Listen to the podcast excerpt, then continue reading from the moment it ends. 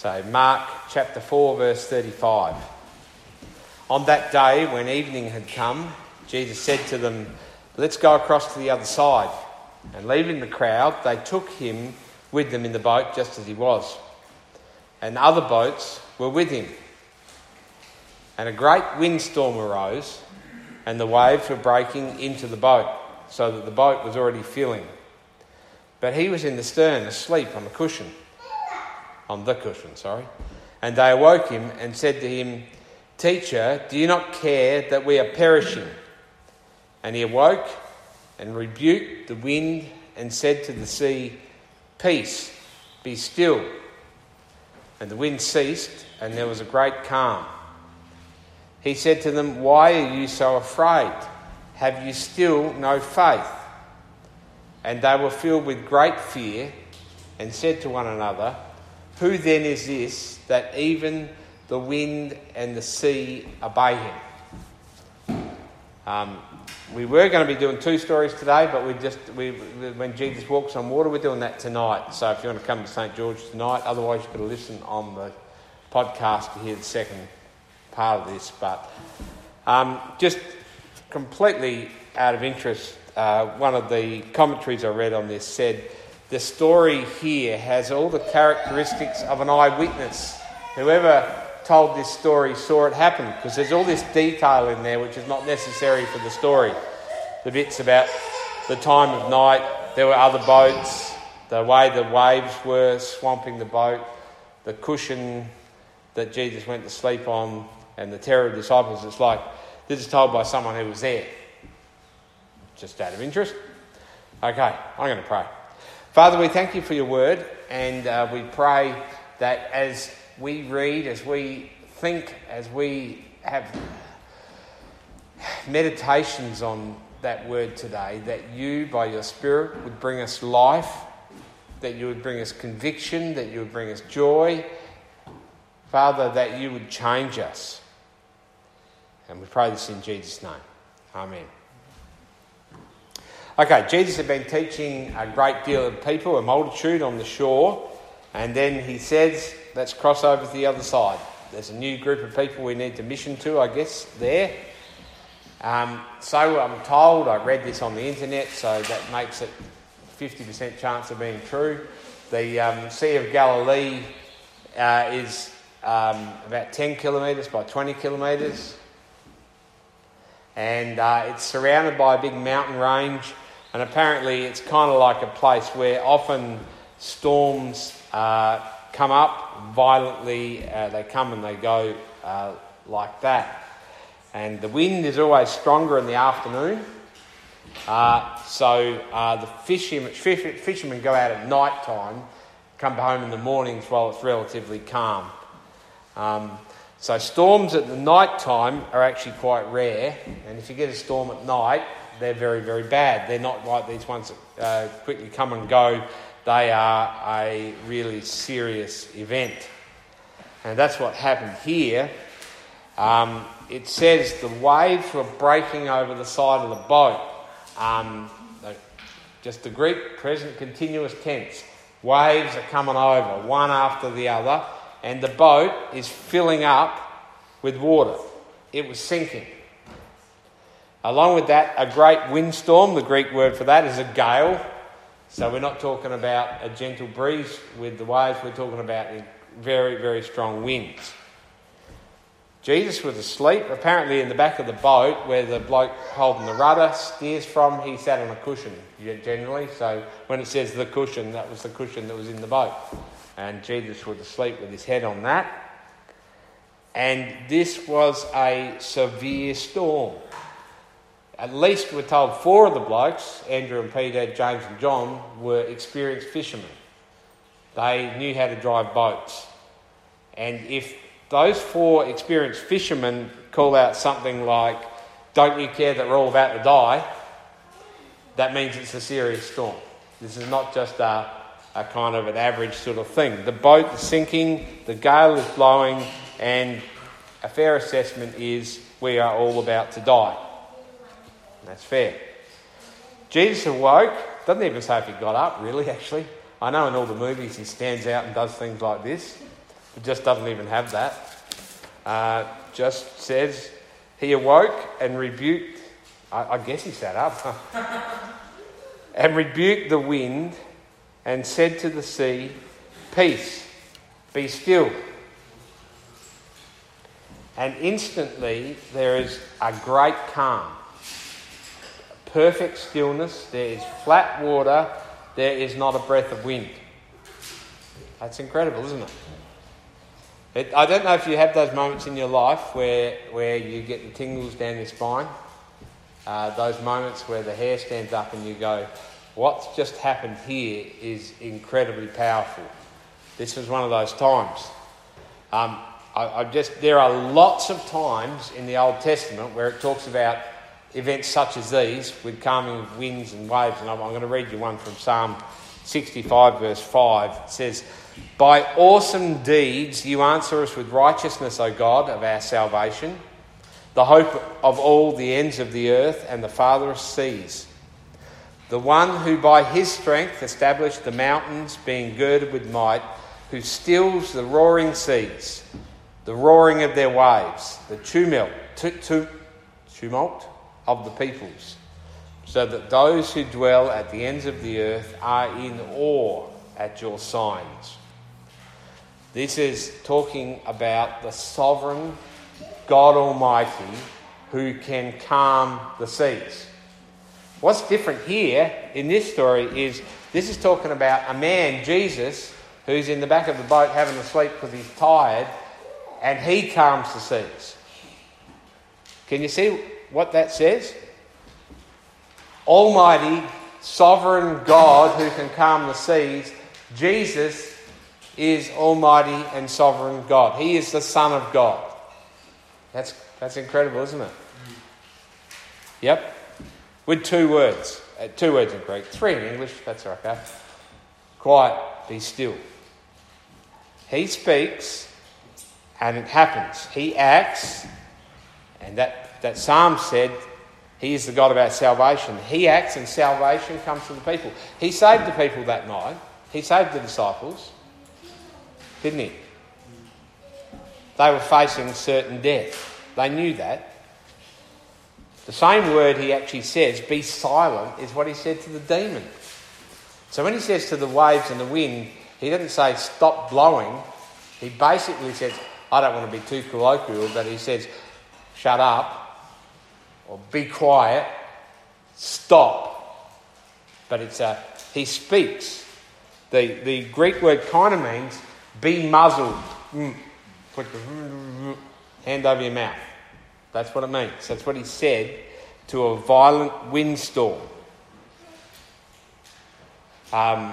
It's almost like, you see, I don't know. I know people do crazy things in Christendom and start talking to inanimate objects and stuff, but that's not really right, is it?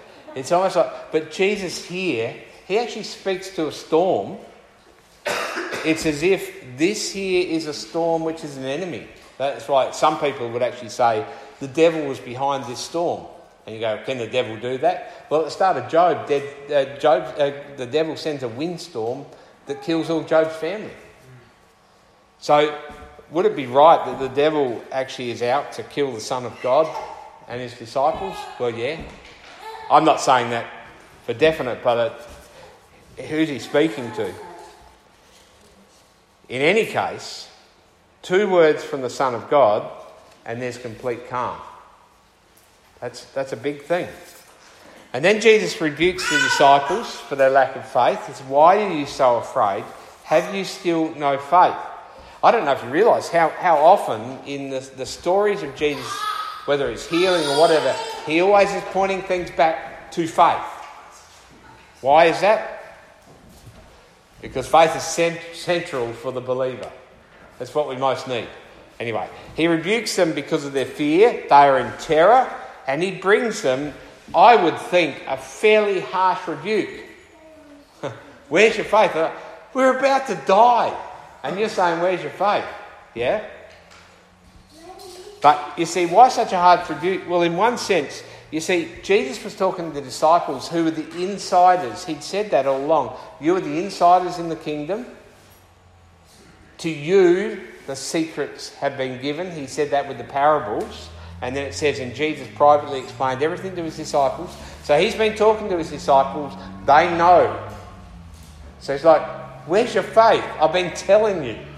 You understand? They should have known. They've seen his power. They know that he's the king. It's basically saying, do you still not trust me enough to save you? Do you still think I'm not going to save you? Do you still believe that I don't have the power and that I don't really care for you? Is that what you're saying? Do you understand? Where's your faith? Do you believe that I'm the God who saves? And then it says, they were filled with great fear. So basically they've gone from fear to fear, haven't they? Incredible fear that we're about to die, but now they've got a great fear, the fear of God, a more important fear, isn't it? Jesus said in Matthew 10:28, this is very important, do not fear those who can kill the body but cannot kill the soul. Rather, fear him who can destroy both soul and body in hell. And if you want to know, the word fear in the first sentence and the word fear in the second sentence is the same word. It's phobos, fear. And it means fear. So he's saying, don't fear the one who can kill your body. Fear the one who can destroy both soul and body in hell. There's one to be afraid of. Do you understand that? There are great forces, powerful forces at work in this world today. People, we're going to be doing the Revelation over next year. We're going to hear that the powers of darkness behind the scenes in this world are stirring up a lot of trouble. Deep issues, great forces, worldly powers gathering together, nations rising against nations. There are great powers at work in this world, forces that will threaten our lives, not to mention sickness and death. Sometimes, even in the forces of nature, the powers of darkness are driving these. And one thing we know, we have no control over any of those things I just told you about. The great forces in this world, we have no power over, unless we become a politician and change the world, like every teenager wants to do. Yay. We still have no power over them. We are not in control. Now, so often, it does irk me slightly, that people will say, they'll tell the story of Jesus calms the storm, and then they'll say, this is the story that will teach you what you can do too. How many Christians you've seen calming storms? Honestly. Oh, rubbish. This is a story that tells you what Jesus can do. The all-sovereign God. Do you get that? This is a story that tells you to trust, have faith, where is your faith? Have to trust in the God who's in control in very real and dangerous situations in life. And if you put it together with that verse from Matthew 10:28, it's not a story that says it's always going to work out good in the end. It's a story that tells you that Jesus calmed the storm for him and the disciples. Do you understand that? It's not saying, and no storm can harm you, because it said, do not fear those who kill the body. In other words, there are those who can kill the body. There are forces in this world that can kill the body, whether it be other people, whether it be cancer, whether it be whatever, okay? These powers can sink our boats all the way down. These are powers that are too strong for us. So when the sovereign God, who is all-wise and all-knowing and all-purposing, we know that he has plans for us, right, we can be overtaken by these forces, but he cannot, because he says these forces cannot kill the soul. They cannot kill the soul, okay? So even if it be his will that those ones kill the body, that's not the end of the story. Can you see what I'm saying here? Don't look at God's sovereignty in a worldly point of view. God's sovereign, so it's all going to be lovely for me. It doesn't work like that. He is to be feared above all else. He alone is sovereign.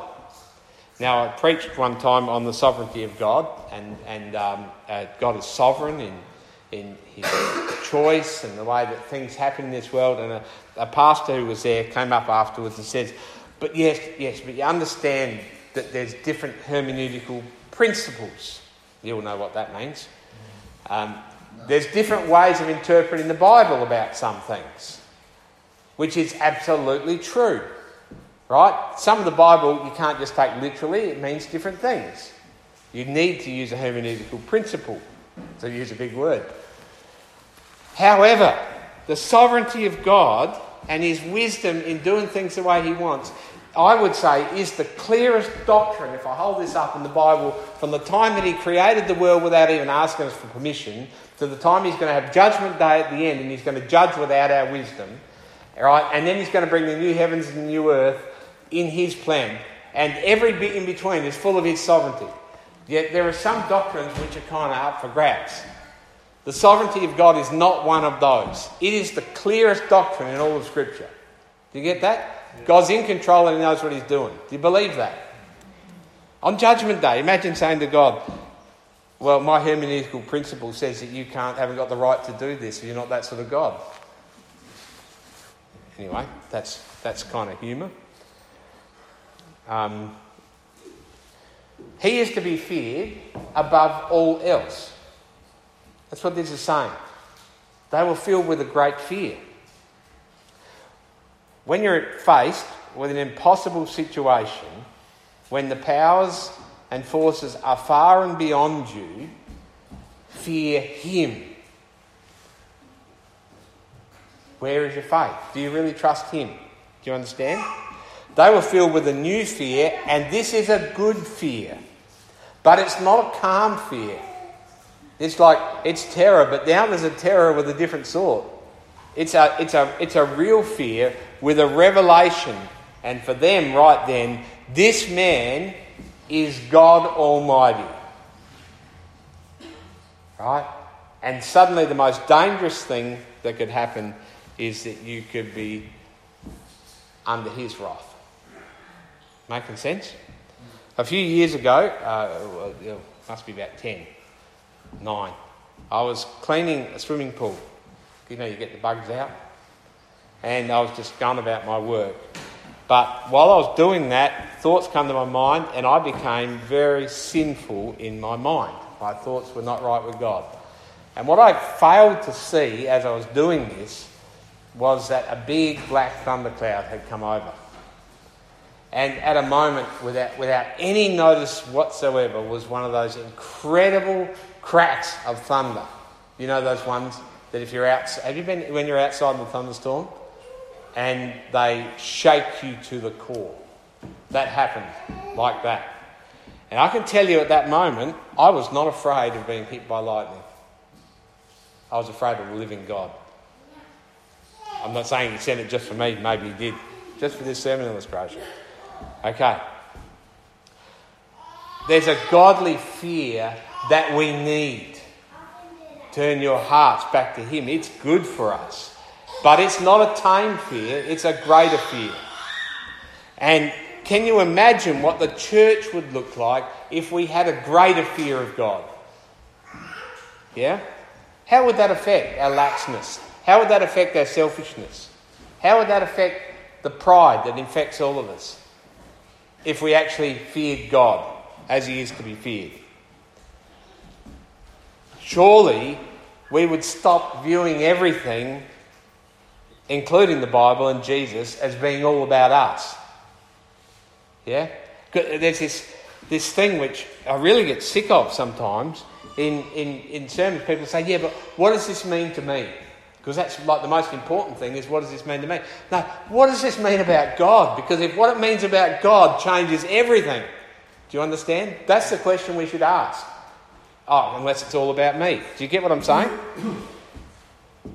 If we could come to this greater fear of a God who can speak 2 words and calm a storm, would we not come to him in reverent worship? Not Powley God is my mate worship, but reverent worship. Not trivial earthly blessings, what do you got for me this week, God?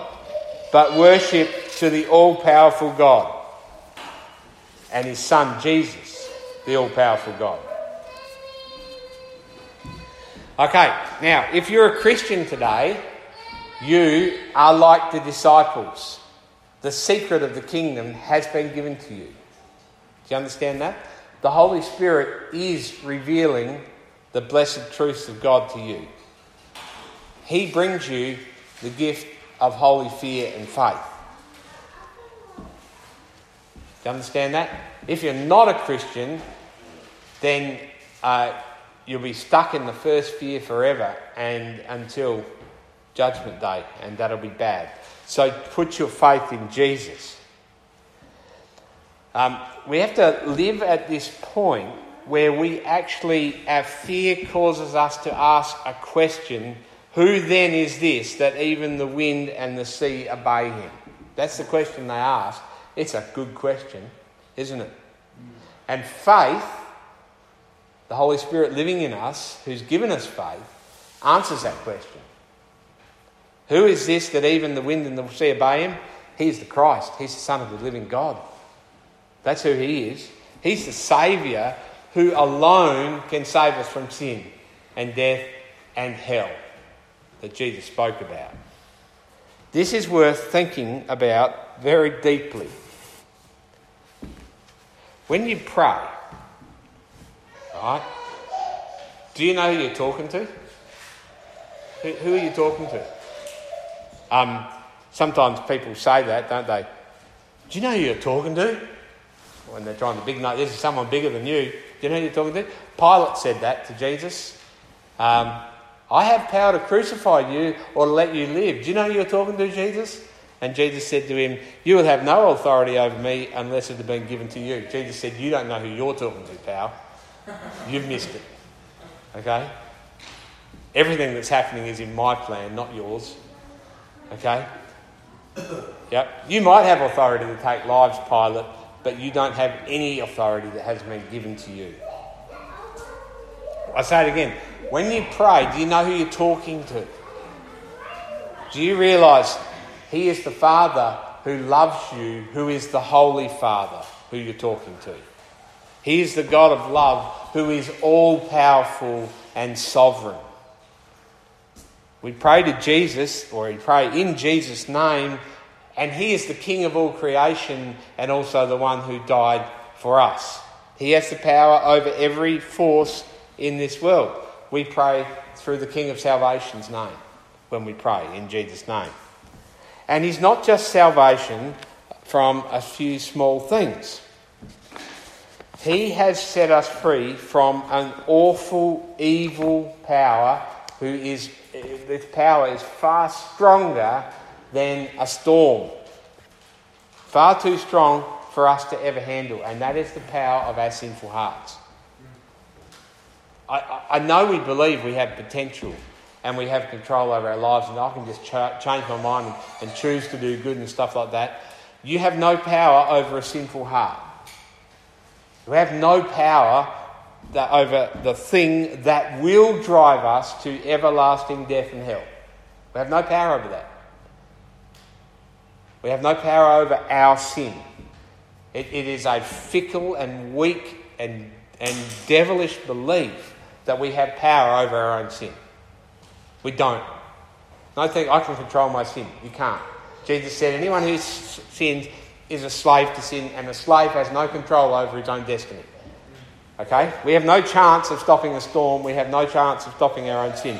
Waves of sin will sink your boat. They will swamp you, and you will sink.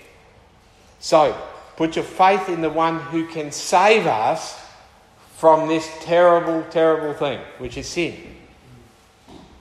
And it's all about him. So we put our trust in him. And having trusted in him, we have a firm hope, whatever we face in life. There's a lot of people in this world, and some of us are like that sometimes. We're actually experienced sailors. We know how to read the events, and we know how to say things like, This situation we're facing now, it's really bad. It's really grave.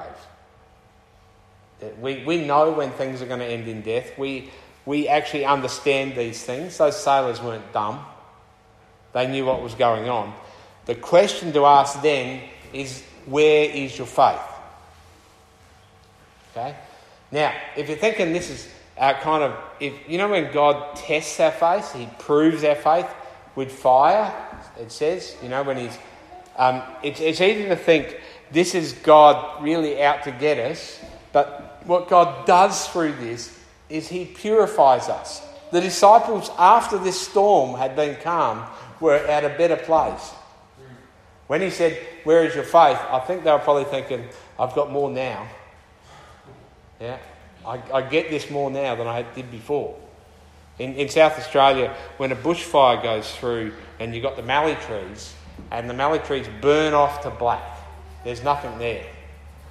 But they shoot back and they're always bushier and healthier after a fire. Because the fire of proving tests and increases our faith.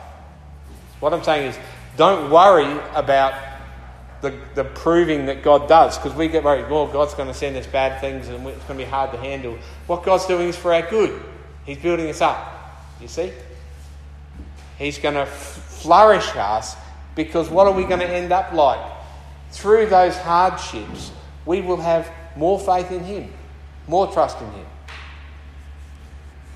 We will have a fearful trust in the sovereign God. And when you have a fear of God, you're at a really good place. Because what is the fear of God? The beginning of all wisdom? Actually, it says at the start of Proverbs, fear of God's the beginning of all knowledge. So get that knowledge. And then it says a bit later on, fear of God is the beginning of all wisdom. It's all good. Yeah? Because we know who we're talking to then. We're talking to the sovereign God. I'm going to pray. Father, we thank you for who you are. We thank you for your incredible power. And we just want to acknowledge right up front, you are God Almighty. You have all power. All honour and glory is yours. And Father, we also want to acknowledge that we've often trivialised you. We've used our own brains to make you smaller than you are. And Father, we've put our trust in all sorts of things, but mostly in ourselves. Father, we thank you that when the disciples were in their greatest need, when they were going to die, that Jesus calmed that storm with a couple of words. And we thank you that when we were dead in our sins, you sent your Son to die for us,